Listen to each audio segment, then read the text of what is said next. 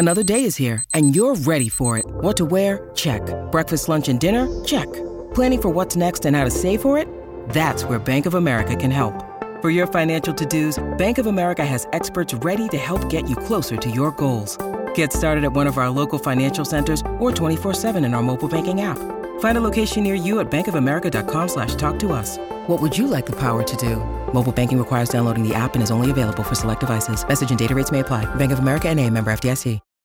Hey there, it's Kate, bringing you replays of episodes to help you manage your mood, both in the moment strategies for when the crap hits the fan, as well as how to create a mood supportive morning routine that helps you stay in a better place all day. Behind the scenes, I'm busy working on a new format and new episodes that I am super excited to share with you just as soon as they're ready. Thanks for sticking with me as I work on this reboot. And now, on with the show.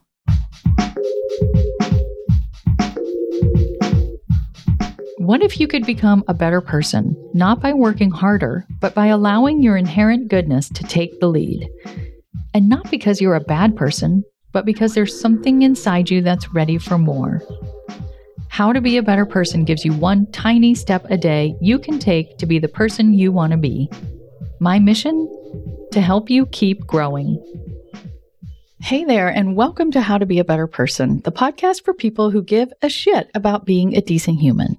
I'm Kate Hanley, your host and the author of the book How to Be a Better Person. And this week on the podcast, I'm talking about mood lifters. I mean, I admit, late winter, I my mood starts to like trend downward. I don't know if you're with me on this, but any time of year, it's helpful to have some strategies in your back pocket for keeping your mood in a good place for the most part. It's not like we need to completely micromanage it at every minute of every day, but we can work with moods skillfully. So that's what we're going to be talking about this week. Today on the podcast, I have got five quick ways to boost your mood that I am excited to share with you.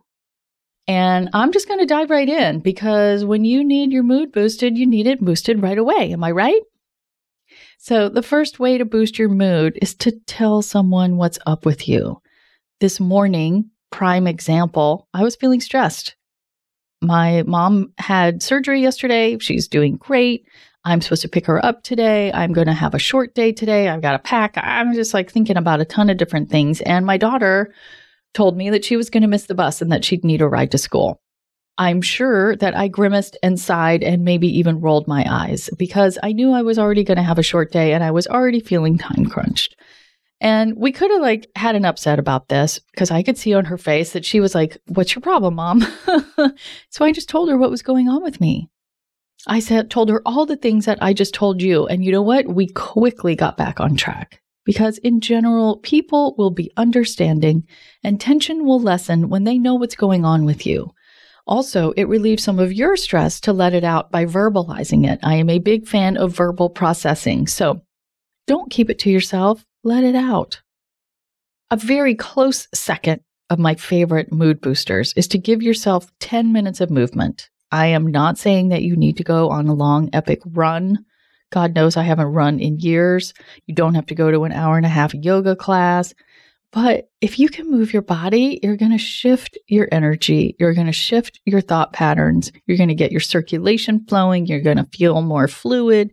You might even start to release some mood boosting neurotransmitters and hormones, such as endorphins. I have been experiencing this myself this winter. My yoga studio put together a bingo card. I talked about that when they did it in the summer. It's just literally a piece of paper with 25 squares on it and it tells you 25 different things that you can do do a yoga practice at home. And i think because it came out in december my teacher was really into us just doing something for 15 minutes. So she did like you know do your four favorite poses do your four least favorite po- poses do a 15 minute practice at night do a 15 minute practice in the morning. And i am telling you first of all it's a little ridiculous how effective the bingo card is at actually getting me to stand up from my desk and go do some yoga but that's the subject of another podcast but 15 minutes or even 10 minutes sometimes, it is still shocking to me, astounding to me how much better and how much different I feel at the end of it. I have been doing yoga for close to 30 years and it still surprises me. I'm telling you, it's like magic. My favorite little sequence is a child's pose, down dog, plank, walk forward to a standing forward bend, then roll up, do a tree pose on both sides, triangle pose on both sides. And then you sit down on the ground, you do a little seated twist, a seated forward bend, and then you lie down in corpse pose. And I mean, it is like magic. Of course, your 10 minutes of movement could be a walk or a run. I'm not knocking running, a bike ride, a seven minute interval workout that you look up a video on YouTube. Just know that exercise is mood medicine. Don't discount it. And the third mood lifter that I have for you today is to do a brain dump. In other words, get out a journal or a notebook or open up a blank document and just spew. get whatever you're thinking about out of your head and onto the page. I'm going to link to an episode in the show notes that I did on a practice from the book The Artist Way called Morning Pages, which is essentially a brain dump. And it's something that I do not every morning, but a lot of mornings, especially when I feel like I got a lot of stuff in my head and I'm sort of in danger of spinning off into kind of a crabby mood. when you do a brain dump, that means you don't have to carry those things around and you can get some perspective on them. Now they're contained somewhere else outside of you, and that is beneficial to your mood. Take my word for it. My fourth way to lift your mood is to interact with nature. It doesn't mean you have to go camping or on a hike. You could just look out the window and look at the birds or the clouds or the stars or the moon. You could water your plants. If you have a garden and it's summertime, you could go out and pull some weeds or rake some leaves if it's the fall, or just walk around the block and kind of see what you can see in terms of what's growing in your neighborhood. Any exposure to the natural world is proven to reduce stress and in fact, patients spend less time in the hospital when they have either a view of trees or a living plant in their room. So don't forget about the natural world. It also helps remind you that there's more to life and to the world in general than whatever it is that's dragging your mood down. And that is super helpful. And then, of course, there is interacting with art, whether it's paintings, poems, music, books, or movies. Art helps us feel our feelings and get a new perspective on them. After the break, I'm going to share my go to mood boosting movies and music. So I hope that you will stick around.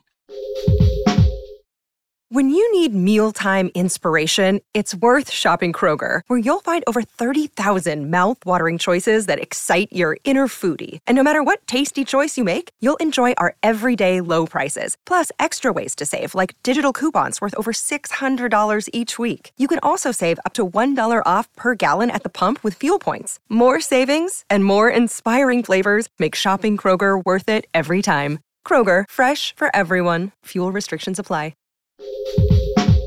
Welcome back. I want to share with you some of my favorite movies that I watch whenever I'm feeling a little bit down or cranky or just off in a little way. And they always help me feel my feelings, have a little laugh, and feel like I'm ready to take on life again. For me, it's all about the mixture of funny and sad. And so these five movies that I'm about to share with you walk that sweet spot. The first is called Hunt for the Wilderpeople. It's directed by Taika Waititi. He did a couple of the Thor movies. He did Jojo Rabbit. He's behind the TV show What We Do in the Shadows. He is from New Zealand. He is hilarious, and I love this movie. It's a buddy film. It's a coming of age film. It's got a quirky soundtrack. It has beautiful scenery. It has humor, it has danger, it has a manhunt, it even has a shootout. And it is really about finding your people against all odds. It stars Sam Neill from Jurassic Park, and he's quite the silver fox in this film, which is also, you know, it doesn't hurt. but I watched this with the whole family. We've watched it numerous times, and it always just kind of gets us back on a good path. Another film that I love that I have watched multiple times that always makes me feel gives me all the good feels is The Farewell. This is a movie about a Chinese family. One of the sons of the matriarch has moved to America and started his own family here. Awkwafina plays his daughter. So her grandmother is diagnosed with cancer. But in China, it's a cultural tradition that you, if someone is diagnosed with cancer, you don't tell them because they believe that it's not the disease that kills you, it's the fear. So everybody in the family is gathering in China to essentially say goodbye to the grandmother. One of the cousins is getting married, but no one is telling the grandmother that that's why they're there. They're pretending that it's really just for the wedding.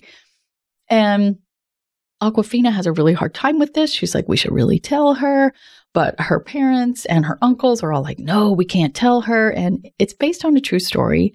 And I don't want to ruin it for you, but it has a very sweet and happy ending. And it is about, you know, acknowledging that life is short and we're not going to have the people that we love forever. And we have to show up for them the best that we can. And sometimes we have to do what's hard. And it's just very sweet. And I recommend it. I also love watching the Croods movies. There's the Croods and Croods 2. Uh, this is a it's animated. It's about a family. Nicolas Cage plays the dad. Catherine Keener plays the mom. Emma Stone is the daughter, and then Ryan Reynolds plays not the brother, but a boy, their children's age that they find, and they kind of form a new family. And it's really about embracing change. The Croods are, I guess, what we would call cavemen, eh, but they're also living in a time when there are whatever the first species of humans is. Oh God, Homo sapiens. Thank you. I am blanking.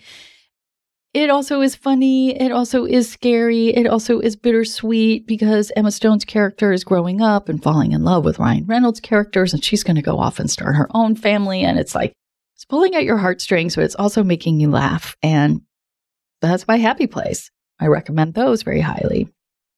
My fourth movie that I just love and watch again and again and again and again anytime I need a little lift is When Harry Met Sally. I first saw it in my senior year in college, which is where the main characters are at the start of the movie, and watching them move to New York City and start their careers and fall in love and break up and fall in love again was like a balm for my soul because at that time, adult life just felt so unknown and so foreign. Also, there are these little interstitials of older couples talking about when they first met, you know, 50 at 60 years ago. And those interstitials, those couples were so inspiring to me. Seeing them made me realize that I aspired to be married for a long time, which my parents divorced when I was nine. I hadn't really been aware of that dream before. Also, Nora Ephron is just a genius at seeing the humor in daily life, and I know every word. Also, in that movie, you see people fight and make up, which is something that I hadn't witnessed within my own family of origin. And so that was really helpful too. I find that movie is like a handbook for adulthood, and it made adulthood look fun, even though it's sometimes hard. And sometimes I need that reminder. I also love watching Steel Magnolias. I haven't watched this in a while. I haven't introduced my daughter to it yet, and I'm really excited to. I got to do that soon. It stars Julia Roberts, but also has a full cast of her, of Sally Field as her mother and Sally Field's friend group, Olympia Dukakis, of course, Dolly Parton. Daryl Hannah is amazing. I just love the female friendships in this movie, and Julia Roberts has diabetes, and I don't think I'm spoiling anything. The movie is so old. She ends up dying young because she ignored doctors' advice against getting pregnant. She went ahead and got married and had a child. And it's Sally Field kind of coming to terms with the fact that her daughter lived her life exactly the way that she wanted, even though Sally Field wanted to protect her, but she couldn't. You know, it's like the tough stuff of life again, and you're crying laughing. And in fact, it has one of my favorite quotes ever that Dolly Parton says. She says, Laughter through tears is my favorite emotion. And that always helps me when, you know, the good times are often tinged with sadness or they follow each other closely. And we need to remember that they're both important and good and part of life. And then my mood music that I listen to whenever I need a lift is really anything I can sing along to. So that means a lot of music from my childhood. I'm dating myself, but I love listening to the first wave station on Sirius XM or the 70s on 7 because I was born in 1970. So those songs were the songs that were on the radio when I was like going with my parents to go to the grocery store or whatever. Anything that I know all the words to, I can sing my brains out. 70s rock, classic soul, Al Green, Stevie Wonder, also the Soul Town station on XM radio. I'm telling you, singing lowers cortisol. It also gives voice to those big feels. And it's just a real mood booster. So, what are your go to mood lifting movies, songs, etc.?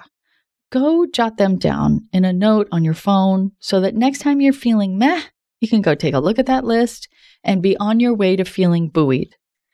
And then stay tuned for how to take care of your mood for the long term on Wednesday when I'm talking about the power of routine. And on Friday, how to take care of your mood more in the short term when something happens that makes your day go sideways, because that happens all the time.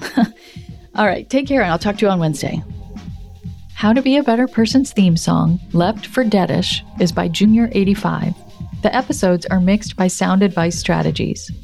If you liked what you heard in this episode, share it with someone you think would like it too. Your voice matters. Also, How to Be a Better Person has an official newsletter that sends the past five episodes and a well chosen meme to your inbox every weekend. Sign up at beabetterpersonpodcast.com and click on Get Podcast News. I also love to hear from listeners. I mean, I love it. Send me an email by clicking on the Contact Kate button at beabetterpersonpodcast.com, or you can tweet me at Kate W. Hanley, don't forget the W, or find me on Instagram at Kate Hanley Author. I look forward to connecting with you.